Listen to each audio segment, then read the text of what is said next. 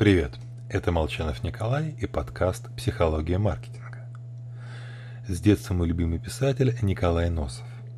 В одной из его повестей «Витя Малеев в школе и дома» упомянута известнейшая математическая задача. Бутылка и пробка стоят 10 копеек, бутылка на 8 копеек дороже пробки. Сколько стоит бутылка и сколько стоит пробка?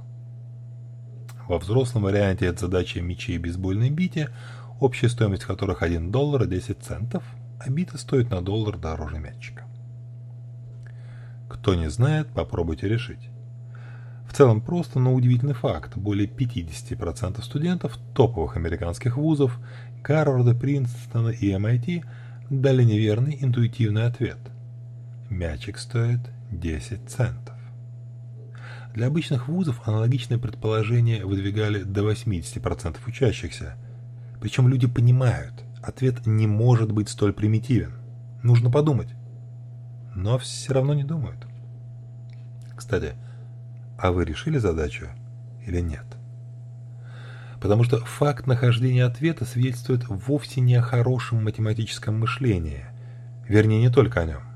Само поведение людей, попытка найти правильное решение или быстрая выдача кажущегося правильным ответа – является отличным предиктором их будущих успехов в целом.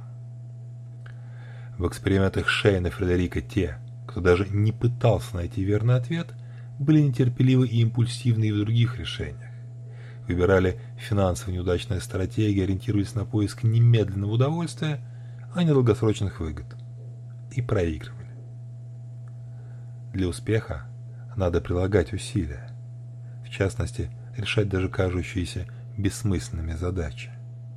Так что вовсе не случайно так и не сказал правильного ответа на две задачи. Попробуйте их решить и удачи вам. С вами был Николай Молчанов.